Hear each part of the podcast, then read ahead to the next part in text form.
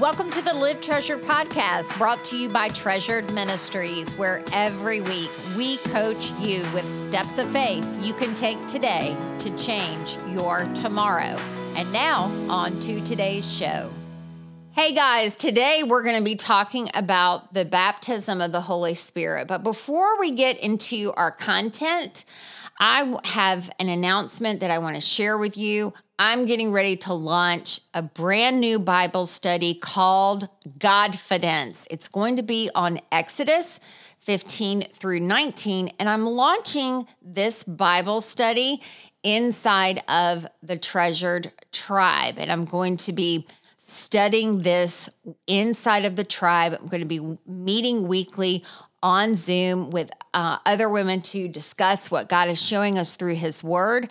And so, if Bible study is something that you're interested in, if you're ready to jump back into a routine, I want to invite you to join the Treasure Tribe and study with me and with women really all over the country. You know, God's word will change your life, it is life changing. And when you study God's word inside of community, the healing effects just multiply. So, if this is something that interests you, um, go to the Treasure Tribe website at treasuretribe.com, sign up for membership, and then wait for an email from me inside of your inbox that will tell you everything that you need to participate, and I hope to see you there. So, as I said in the very beginning, we're going to be talking about the baptism of the Holy Spirit. Now, I want to first just say that I know that this is sometimes a controversial um, topic. When I became a new Christian at the age of 22, it took me about a year to figure out that it was so controversial. It was almost like sometimes it was taboo, like people didn't talk about it inside of Bible study. And so, probably because it was controversial, it it really interests me and and um and and the Lord just began to um, take me on a journey with that inside of the Word, and I began to uh, read um, what other saints had written about the Holy Spirit, people that I respected, like Corrie ten Boom and Dwight Moody and so forth. And um, and really, you know, um, I, I, I want to just say that I know this is controversial, and I know that you know your church may have a very definite opinion on what it is and what it is not, but. I think that it grieves God that we're so controversial about the baptism of the Holy Spirit because the Holy Spirit is is a gift. It's what He gave to us, um, what lives within us. And without it, without it, how do we have joy? How do we have peace? How do we have navigation? I, I mean, there, there's no way. It all comes from God. And, you know, I think that it's a hard topic to talk about, to teach on, because people don't want to step on anybody else's toes or offend people. But this summer, I heard a sermon that was so beautiful. Um, uh, it just so portrayed the heart of God, I feel, for the Holy Spirit. And so I immediately contacted um, Pastor Brian Hart of One Harbor Church in Morehead City and he was so gracious, he's going to allow me to share his message uh, that he gave. And so in today's podcast, I'm going to be sharing with you his sermon that he gave inside of church. Next week, um, Pastor Brian is coming on our show. I'm interviewing him about his sermon. And so um, today is really part one. So sit back and enjoy this beautiful sermon on God's one of God's greatest gifts to us, the Holy Spirit. You know what? Um, he told us, I'm not going to abandon you. I'm not going to abandon you. I'm going to give you the Holy Spirit. And so many of us have walked through traumatic experience where we have felt rejected and abandon And um, and inside those places, what a gift to know that that's not our God and that we have God. God is here, He is present with us. And there's nothing, nothing you and I will face today or tomorrow that God is not with us and for us. And you've got a purpose that matters, and the power for your purpose flows from the Holy Spirit. So enjoy this message from Pastor Brian Hart. Okay, so we're now going to um, pivot from that uh, back, back into the, the sermon series that we've been doing. Um, opening God's Word, trying to get all the treasure we can. That's what we do when, we, when there's preaching of the Word. We're trying to hear God's words to us so that we can grow in faith. And so we've been looking at what is the local church? What is the church? And what's the purpose of the church? And what does the church need? These are things that we've been talking about for the last few weeks. Um, the church needs leadership and the church needs gifted partners. And today, we're talking about how the church needs the Holy Spirit. This is going to be our, our final sort of week looking at the church, and we're going to, we're going to land it in our ever present need for the Holy Spirit. Now, I don't want to assume anything. I, some people, especially those who are new to the church or new to Christianity, you've probably heard of the Holy Spirit. When we talk about the Holy Spirit, we're not talking about the force like in Star Wars. And, I, and I'm only kind of half joking. I think in the sort of cultural imagination, people think of the Holy Spirit like a force, but he's not a force, he's a person. We believe that God is triune. It's this wonderful, marvelous thing Christians believe that we have one God. We don't have three gods, we have one God. But in one God, there are three persons the Father, the Son, and the Holy Spirit. He is a person in the Godhead. Um, also, just for what it's worth, it's kind of amazing. Today, uh, in, in churches that celebrate sort of a more fully orbed church calendar, a lot of churches, uh, today is Pentecost Sunday, which is kind of amazing. We didn't plan that, but there are actually churches all around the world today that are considering afresh what does it mean that God has given us the power of the Holy Spirit? And it's called Pentecost Sunday for reasons that you'll see in a minute.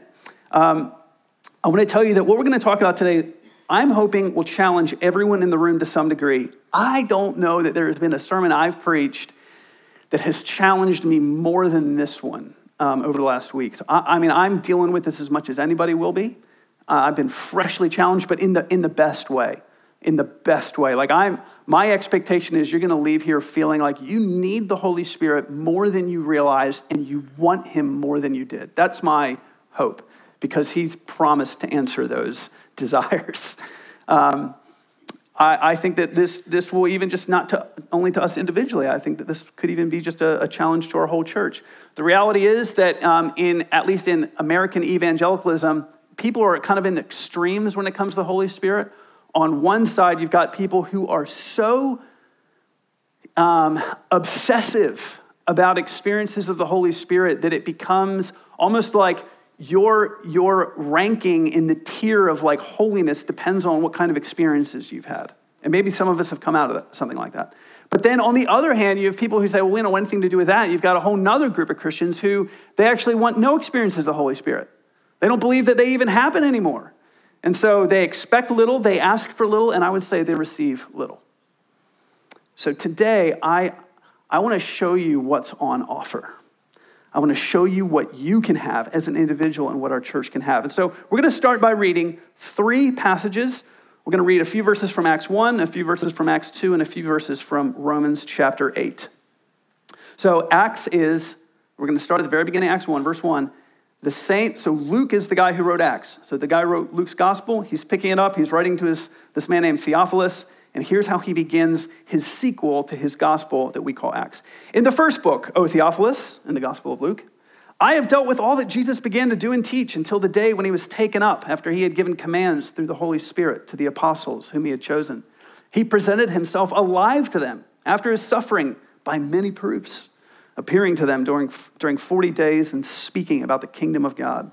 And while staying with them, he ordered them not to depart from Jerusalem, but to wait for the promise of the Father, which he said, You heard from me, for John baptized with water, but you will be baptized with the Holy Spirit not many days from now. So when they had come together, they asked him, Lord, will you at this time restore the kingdom to Israel? He said to them, It is not for you to know times and seasons that the Father is fixed by his own authority, but you will receive power when the Holy Spirit has come upon you, and you will be my witnesses in Jerusalem and in all Judea and Samaria and to the end of the earth. And when he had said these things, as they were looking on, he was lifted up, and a cloud took him out of their sight. Then, moving on to Acts chapter 2. When the day of Pentecost arrived, they were all together in one place, and suddenly there came from heaven a sound like a mighty rushing wind, and it filled the entire house where they were sitting. And divided tongues as of fire appeared to them and rested on each one of them. They were all filled with the Holy Spirit and began to speak in other tongues as the Spirit gave them utterance. And then skipping down to verse 12. And all were amazed and perplexed, saying to one another, What does this mean? Like the, the languages, you know, all being sort of mixed up. And others were mocking, saying, Well, they're filled with new wine. But Peter, standing with the eleven, lifted up his voice and addressed them Men of Judea and all who dwell in Jerusalem, let this be known to you and give ear to my words. For these people are not drunk, as you suppose, since it's only the third hour of the day. But this is what was uttered through the prophet Joel. And here, Peter reaches back into the Old Testament and he quotes from the prophet. And basically, what he's doing is he's quoting and he's saying, This is happening. According to Joel, it's written, And in the last days it shall be, God declares, that I will pour out my spirit on all flesh. And your sons and daughters shall prophesy, and your young men shall see visions, and your old men shall dream dreams. Even on my male servants and female servants, in those days I will pour out my spirit and they shall prophesy. And it goes on, but we're going to pivot from there over to Romans 8 and just read three verses. Paul says to the church in Rome, to Christians, You, however, are not in the flesh, but in the spirit. If in fact the Spirit of God dwells in you, anyone who does not have the Spirit of Christ does not belong to him. But if Christ is in you, although the body is dead because of sin, the Spirit is life because of righteousness. If the spirit of him who raised Jesus from the dead dwells in you, he who raised Christ Jesus from the dead will also give life to your mortal bodies through his spirit who dwells in you. So, why does the church need the Holy Spirit? Frankly, because she cannot do anything without him and would not even exist without him. Every single thing that the church does, the Spirit empowers. Now, this morning, we're certainly not going to consider the full range of the work of the Holy Spirit. I want to highlight four things to you that I think these passages demonstrate about why we need the Holy Spirit. Four things. I want to look at the presence, the power, the prophecy, and the purpose of the Holy Spirit. And then at the very end, we're going to look at what do we do in response to this? we pray and we plead. Presence, power, prophecy, purpose, prayer, and pleading. Now, I am not normally a huge a fan of alliteration, but as you can see today, I am.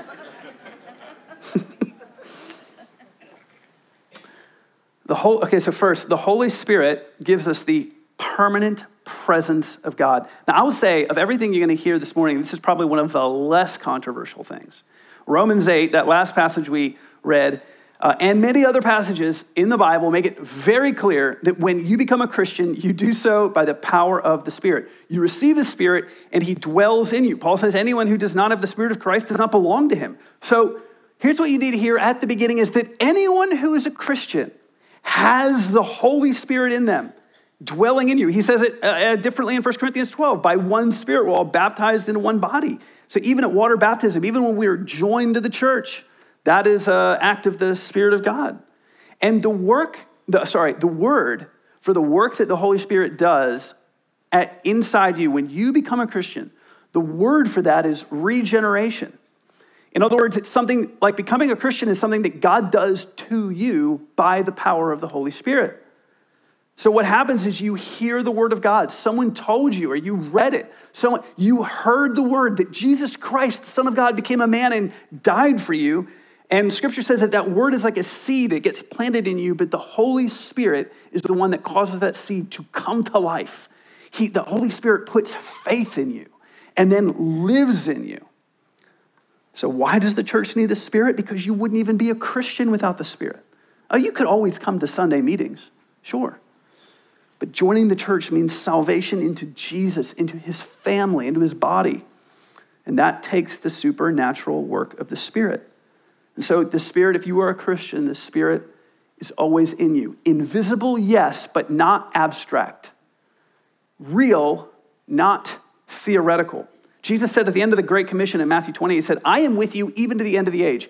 That's the kind of thing that people have come to say when someone dies. When someone dies, it's very common for some, you know, someone to say, oh, you know, so and so, they'll always be with you. And I'm not, I really don't want to, I'm not trying to be um, offensive, but I want to point out that I think when people say that, it's largely sentimental. We know that those people aren't with us. That's why we miss them.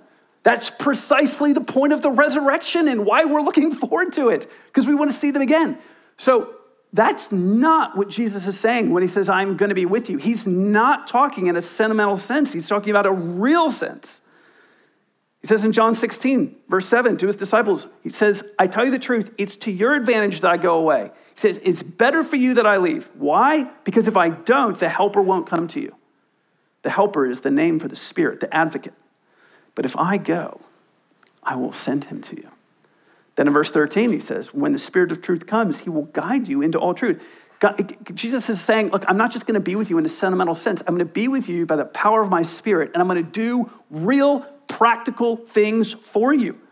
The Spirit will guide you into all truth, for he will not speak of his own authority, but whatever he hears, he'll speak, and he will declare to you the things that are to come. So the Spirit is the presence of God in you. And here's the thing not only does he just, he does amazing things for you, like all the time, he never leaves you.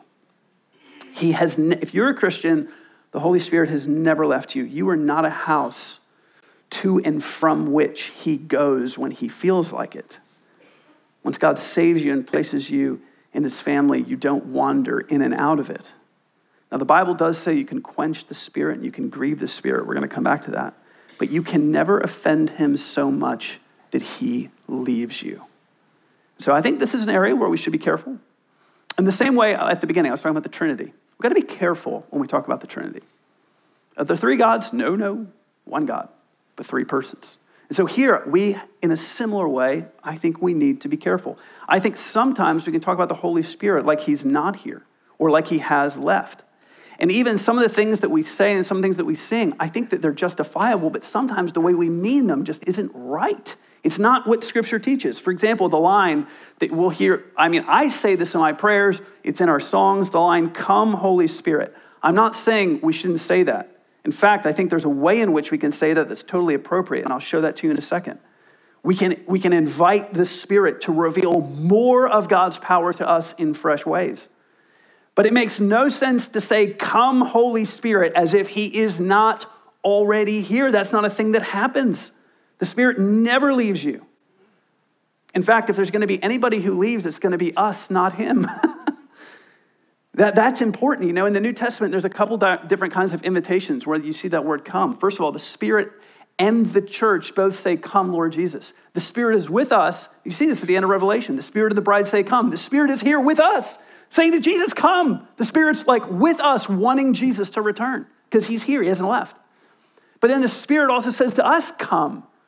The Spirit is telling us, come, come to Jesus. That's the whole point of the Spirit. He's always inviting you to come to Jesus. And so you'll often hear people sometimes say, oh man, that service was powerful. The Spirit was really there. Now, the sentiment there is totally legitimate. I mean, there's incredible experiences that we have in the Spirit. Again, we're going to talk more about that in a second. I just want to be careful. I encourage you to be careful about how we think about this and talk about it we do sometimes have uniquely powerful encounters with the Spirit. But it would be wrong to assume that the Spirit is more present in those than in the ones where you're oblivious to anything happening.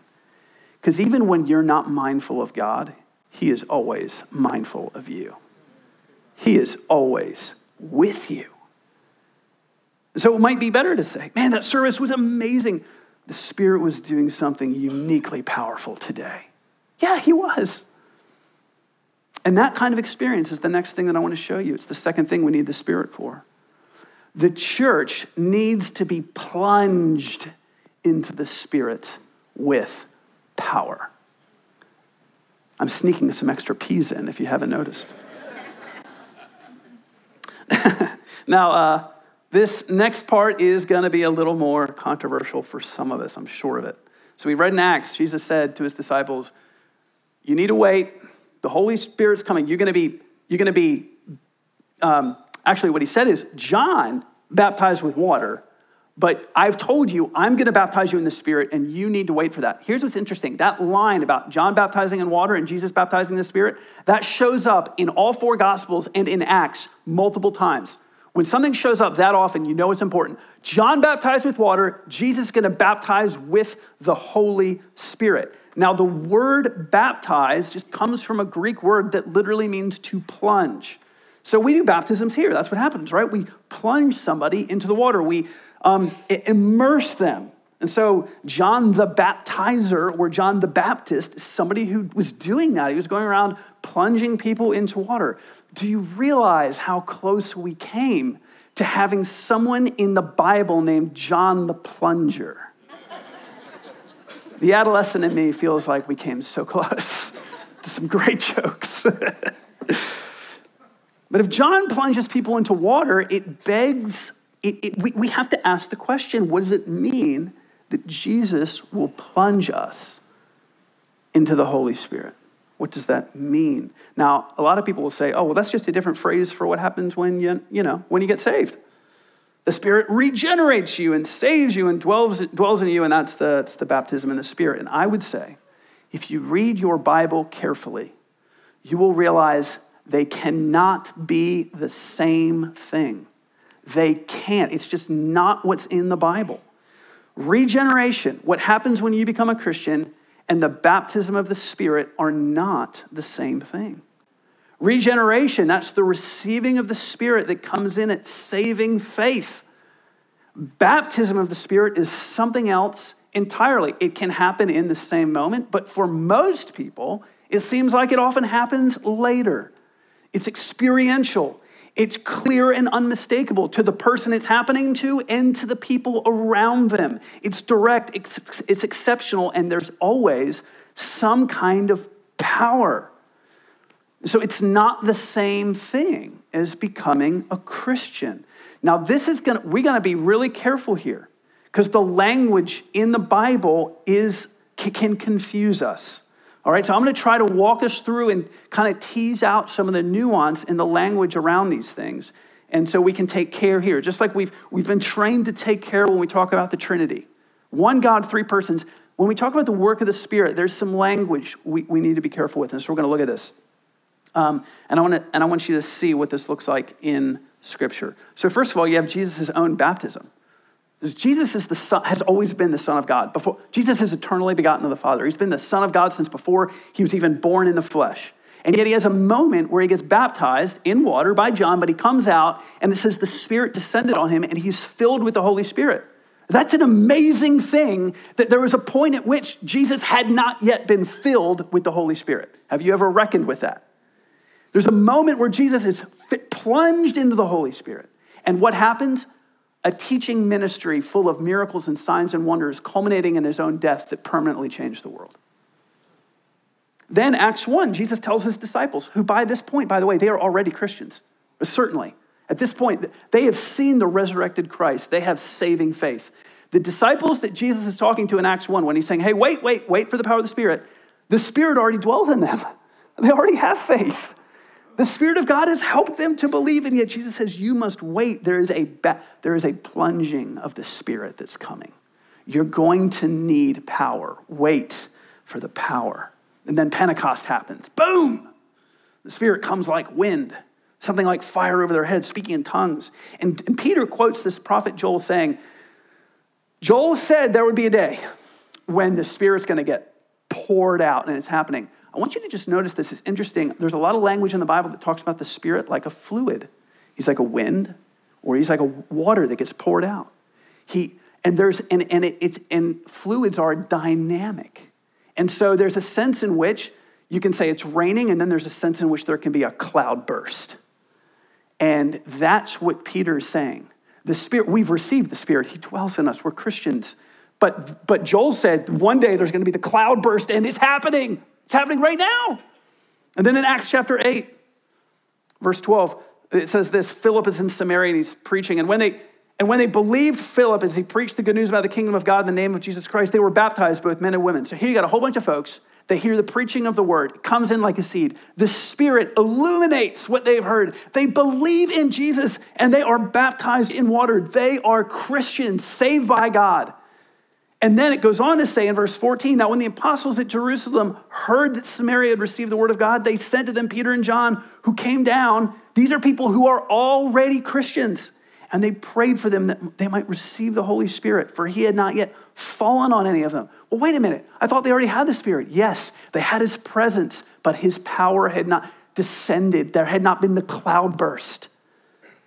They had only been baptized in the name of the Lord Jesus. So they laid their hands on them and they received the Holy Spirit. And if you go on to read, it doesn't actually say here what was the sign of power, but it was so obvious that something was happening that a man named Simon the magician offered to pay cash to get that power. That was a bad move, by the way. You can read about that. Don't do that.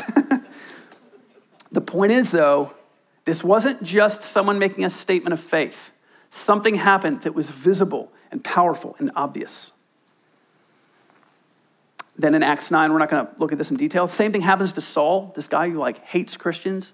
Well, Jesus shows up to him on the road to Damascus, knocks him down on the ground. It's so intense, he loses his vision, but he gets saving faith.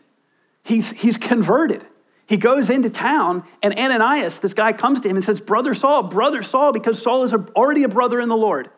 And then he says, God sent me here to pray for you. And he lays hands on him so that he would receive the Holy Spirit. And he did. And it was powerful because he gets his sight back. And the other sign of his power is actually something similar to what happened to Jesus. Paul gets filled with the Spirit, and a preaching ministry begins all through the region that changes the world. Acts 10, you get a story of Cornelius and his family. This one's actually kind of funny to me because it says that Peter is preaching to these people that, that they're not Christians. He's not even done speaking. It says while he's still speaking, the spirit like descends. And they get filled they get this baptism of the spirit experience and they start speaking in tongues. The sermon's not even done. Can you imagine like what if i was up here preaching and you guys all just erupted? It would be that would be crazy. That's kind of what happened to them. And it's interesting because it seems like they got saving faith and a baptism of the spirit at the same moment. So it's okay you know we don't have to make rules about this. For them it happened together. Then in acts 19 this is to me this is one of the clearest places where you see that regeneration and saving faith don't necessarily have, that that's different than the baptism of the Spirit. Verse 2 in Acts 19, Paul's in Ephesus, and he says to the Christians, Did you receive the Holy Spirit when you believed? Now, that question is a remarkable question because Paul's acknowledging they have believed. They're Christians, they're believers, but he wants to know have you received the Spirit? So, again, in a sense, they have. We would say yes, but in another sense, maybe they haven't. They've had the rain, but have they had the cloud burst? That's what this question is asking. And they said, no, we've, we've not even heard there's a Holy Spirit. Friends, you don't have to know hardly anything to be a Christian. Like, seriously, you can be wrong about just about everything in life. This is good to remember about all the people who you think get so much stuff wrong. These guys have heard about Jesus, their trust is in him. The Holy Spirit is at work in them, they don't even know who he is. And they're brothers, their sisters. You can be wrong about so much. Even the people who, there's people who disagree with everything I'm saying about the Holy Spirit, but they're my brothers and sisters in Christ. I would say the Holy Spirit's at work in them. They just don't realize it. That's what's happening with these guys. And so he, Paul says, Well, into what were you baptized? And they said, Into John's baptism. And Paul said, Well, John baptized with the baptism of repentance, telling the people to believe in the one who was to come after him, that is Jesus. On hearing this, they were baptized in the name of the Lord Jesus. And when Paul had laid his hands on them, the Holy Spirit came upon them, and they began speaking in tongues and prophesying. And there were about 12 men in all. So again, power, tongues, prophecy.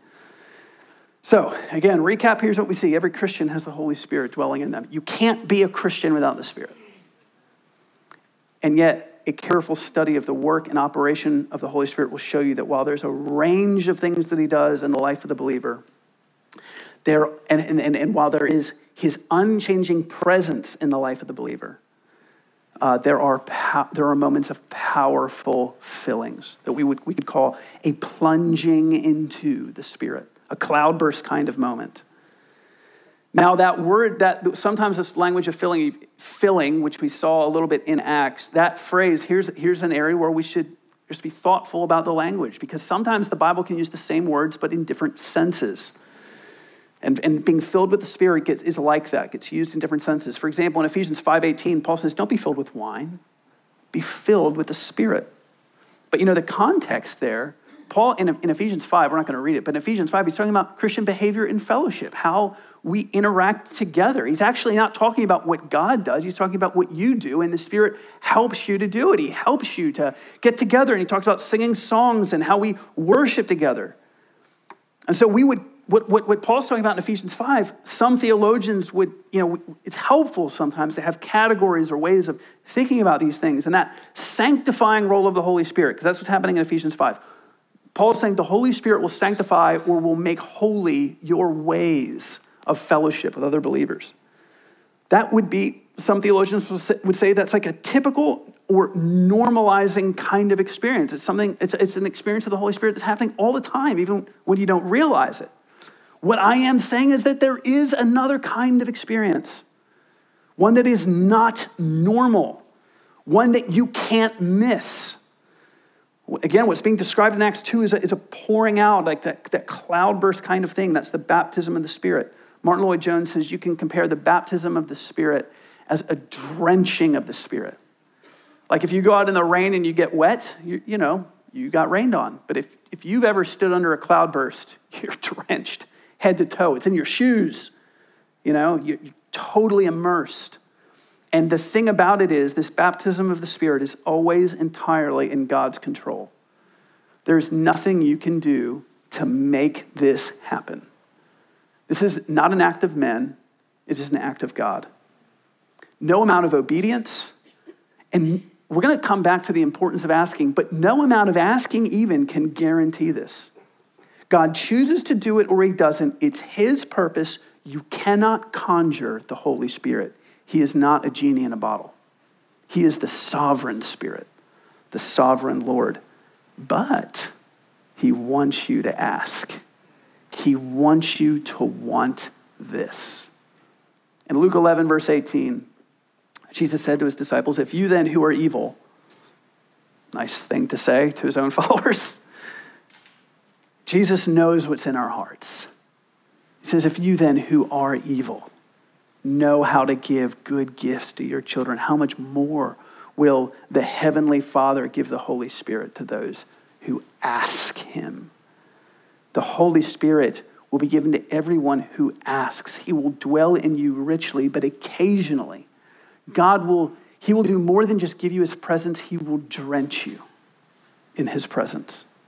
Do you want that? I mean, do you even have a grid for this? That this is a thing that has happened and keeps happening. And it's not just in the Bible, the whole testimony of the church confirms it. Thomas Aquinas, one of the, maybe the most famous, the, well, one of the most famous, probably top three theologians in the last 2,000 years. Some of you are smirking. You know who the other two are. Thomas Aquinas, you know, 13th century, he wrote one of the most impressive works of theology that's ever been written, the Summa Theologica. And he had not yet finished it. He was at church, a normal church service, and he had an experience of God that left him permanently changed. Permanently changed. Uh, he, he had a, some, something that could be considered like a vision, some powerful experience. And his friend later said, We've got to finish this work. And he never finished it because he said, Everything I've written is straw compared to what I've seen. He was baptized into the Spirit. Blaise Pascal, 17th century mathematician, Christian apologist, experienced something that he called the night of fire, and he wrote about it in all caps Fire, God of Abraham, God of Isaac, God of Jacob, not of the philosophers and of the learned, of the learned. Certitude, certitude, feeling, joy, peace, God of Jesus Christ, joy, joy, t- joy, tears of joy.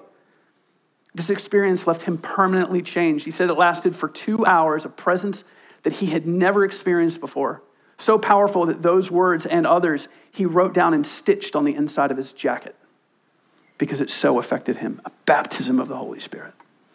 John Owen, the 17th century Puritan, talking of this joy that can come from the Holy Spirit, he described it as a filling with gladness and exaltation, and sometimes even unspeakable raptures of the mind. Something that happens that is so incredible, you, you don't even have words for it. Thomas Goodwin, another Puritan pastor, describes an experience in the soul that is a light beyond the light of ordinary faith.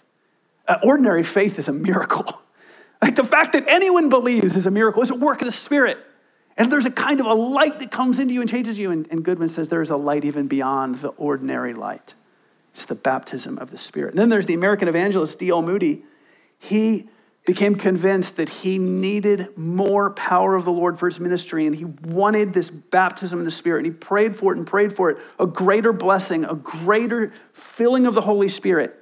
And then it happened, and he wrote about it, and he said the experience of God's love was so overwhelming that he had to ask God to, and I quote, stay his hand, because he felt like the love of God was crushing him. That's the baptism of the Spirit. Friends, I would say some of us, maybe even many of us, have not had this experience. And I'm here to tell you two things. You are no less loved by God. Those experiences don't make anybody a Christian, they don't even make you a better Christian. You are no less a Christian if you've not been plunged into the Spirit like that. The question is this is the second thing I want to tell you. You should want it. Do you want it? The kind of experience that will change your life, the kind of power that makes people's mouth hang open, the kind of power the church needs so that she can show the world how great her God is. Do you want it? The Bible says you should want it. And for the right reasons.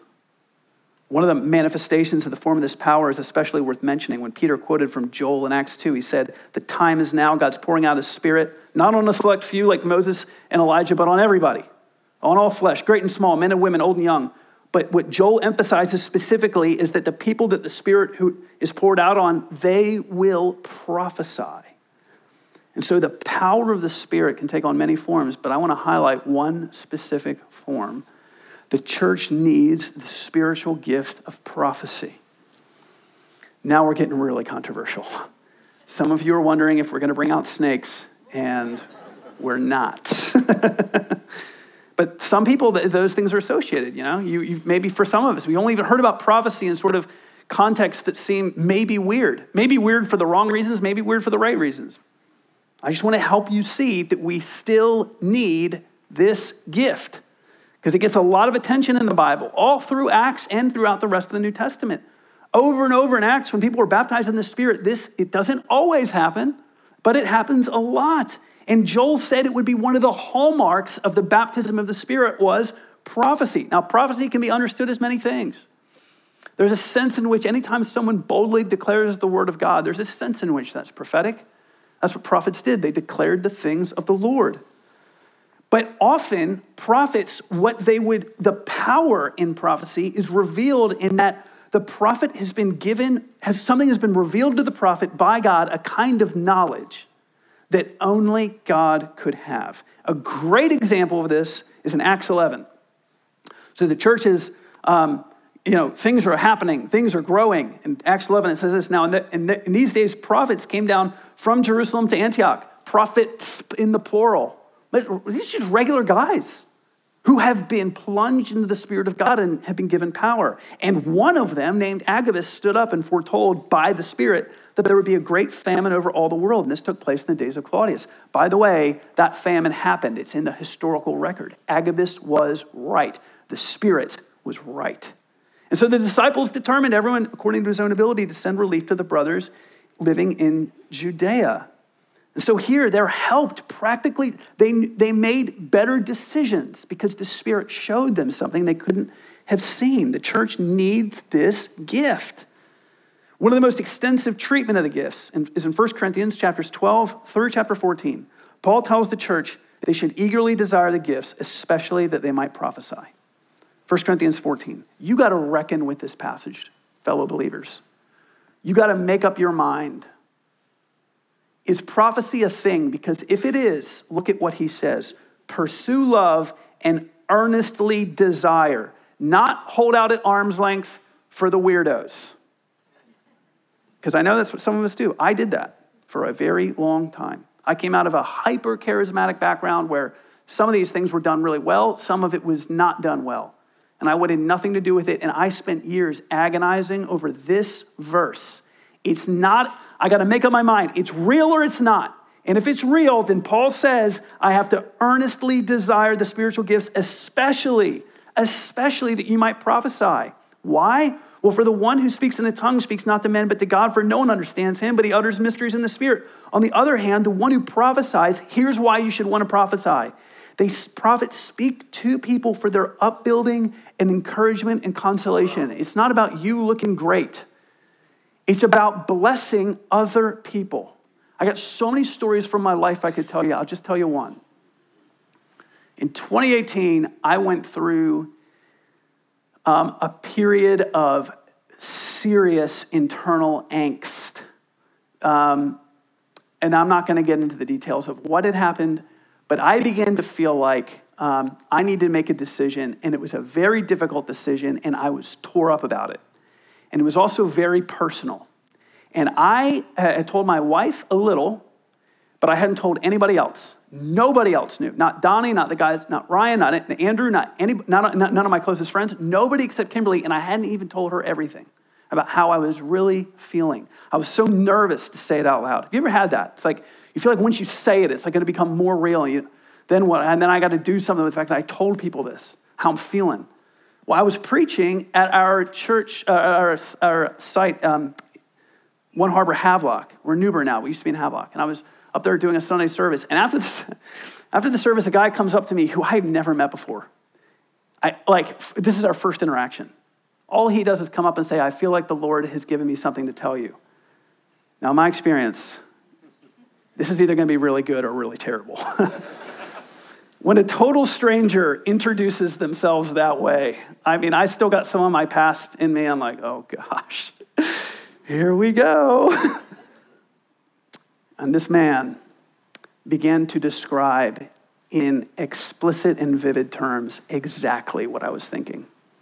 Guy read my mail, told me what I was feeling, why I was feeling it, described the decision that I felt like I was facing.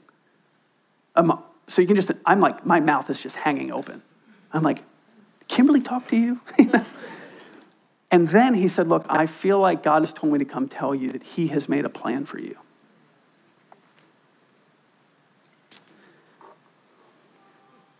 And that the things that I was so stressed about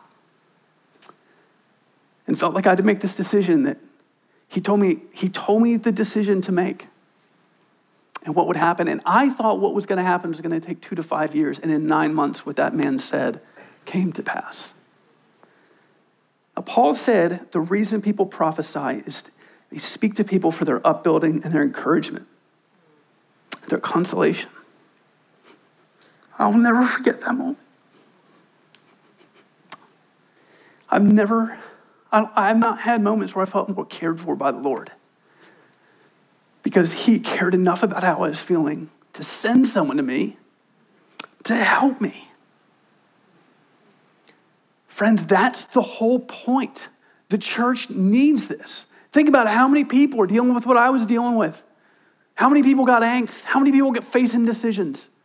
The church, and the Lord knows everything. And He gives gifts to the church to bless the church. It's for upbuilding, encouragement, and consolation. Here's the thing if you forget the why, then the ministry of the Spirit will either be quenched or your gifts will be corrupted. This, and so this is the next thing. The purpose of the Spirit is to minister the love of Christ.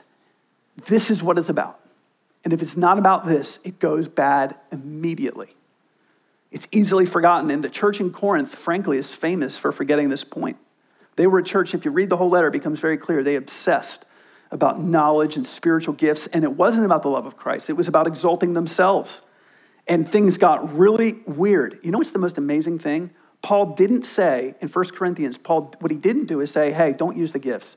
You guys have really blown it. You need to like dial it back. He, he actually tells them to press back in. Earnestly, I mean, 1 Corinthians would probably not be written to any church that we know of. That, like, we're on the opposite end. The church in Corinth, there was chaos. if ever there was a church where it would have been right to say, hey guys, let's just uh, ease it off the accelerator with the whole Holy Spirit thing, Paul doesn't do that. He, he tells them to earnestly desire them, but he reminds them why you do this really matters. And that's the whole point of 1 Corinthians 13. 1 Corinthians 12 to 14 is all about spiritual gifts. 1 Corinthians 13 is in the middle. And the whole thing about this great passage that we love at weddings, it's not about weddings, it's about spiritual gifts. And I'm not saying we can't use it at weddings. I'm not saying that. I'm just saying 1 Corinthians 13, which is about love is patient, love is kind. The whole thing is about spiritual gifts. It opens up, and Paul says, Hey, if I speak in tongues of men and angels but don't have love, I'm a noisy gong. I'm like, I'm just noise. If I have prophetic powers and all faith, but I don't have love, it's nothing. If the Spirit dwells in me and I've been plunged into the power of the Spirit, even those things without love, they amount to nothing. The purpose of the Spirit is always to reveal and minister the love of Christ. Jesus told his disciples in John 15 Look, when the Helper comes, the Spirit, whom I will send to you from the Father, the Spirit of truth, who proceeds from the Father, he will bear witness about me. That's his job. It's always about showing off the love of Christ. That's what the ministry of the Spirit's about. So, if the Spirit dwells in you, if you're a Christian and the Spirit dwells in you, so you would know Christ and the love of God. And if the Spirit has given you gifts, and by the way, you all have gifts, everyone, if you're good at anything, it is a gift of the Spirit. It's so you can serve and testify about Christ and the love of God. And if the Spirit has drenched you, it is to bless you with an experience of Christ and the love of God. Thomas Goodwin, that Puritan, he said, Here's a way of thinking about the drenching of the Spirit the baptism of the Spirit. He said, Imagine a, a father and a son are walking down the road, and the father has his son by the hand, and the son knows his father and is totally secure in his father's love, and they're walking down the road. And all of a sudden, for reasons of his own choosing, the father stops, bends down, scoops up his son, his son, throws him up in the air, wraps him in his arms, rubs his hands through his hair, tells him, I love you, looks in his eyes, laughs, and then sets him down, takes him by the hand, and they keep walking. Thomas Goodwin said that is the baptism of the Spirit. It's the drenching of the Spirit, and it's all to show you your Father loves you. That's what it's about. So, as we get ready to close, what are we supposed to do? I will say two things we obey and we pray. The New Testament says it's possible to grieve and even quench the Spirit. And I would say the primary way that happens is through disobedience. Just sin. I know, see, God will always love you. Even when you sin on your worst day, He'll love you. But the degree to which He pours out the Spirit is affected by how we live before Him. And this should make sense to us because the Spirit is all about showing off the love of Christ to those who love Him. Jesus said in John 14, If you love me, You'll obey me. so many people want the drenching of the Spirit. They want the raptures of the mind. They want the power, but they don't want it for love, not for love's sake. They want the gift more than they want the giver. And that is never a good thing. Friends, if you want, if you want the Holy Spirit, if you want the gift, repent and turn towards the giver. You have idols. Do you know what they are? Turn from them. Turn from distraction. Turn to, turn to Him in obedience and then pray and plead for the promise of the Holy Spirit. Plead the promises. That's what Jesus told the disciples the promise of the Father. Ask, beg, and don't stop asking.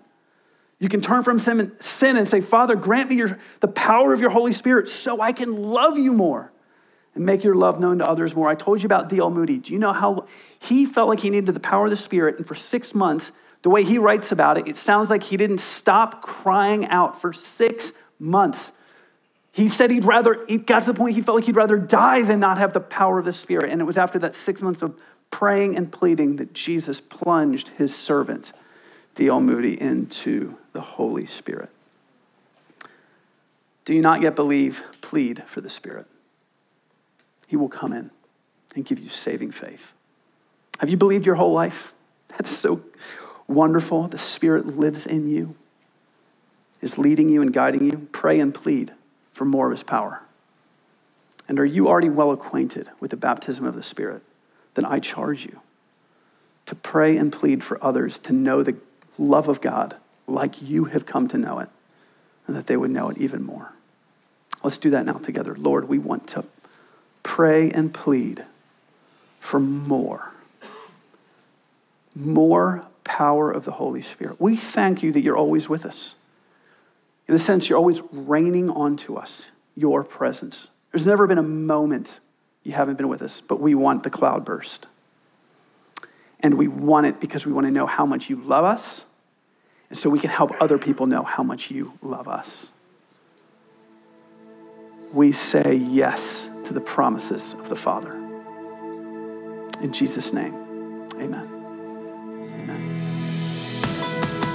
All right, so that wraps up our podcast today, the sermon with Brian Hart. I hope that you enjoyed that. And next week, Pastor Brian Hart is going to be on our podcast, and I'll be interviewing him about that sermon. And so, um, if you have questions or you just want to learn more, next week is going to be a great week to tune into. And again, I want to remind you if you are ready to jump back into the routine of Bible study, come and study God's Word with me inside the Treasured Tribe. Go to treasuredtribe.com, sign up, and then you'll get an email from me. And we get to study God's Word together this fall. Yoo-hoo! All right, you guys, have a great week, and I'll talk to you next week. Thanks so much for listening in. Have a great day. Bye now.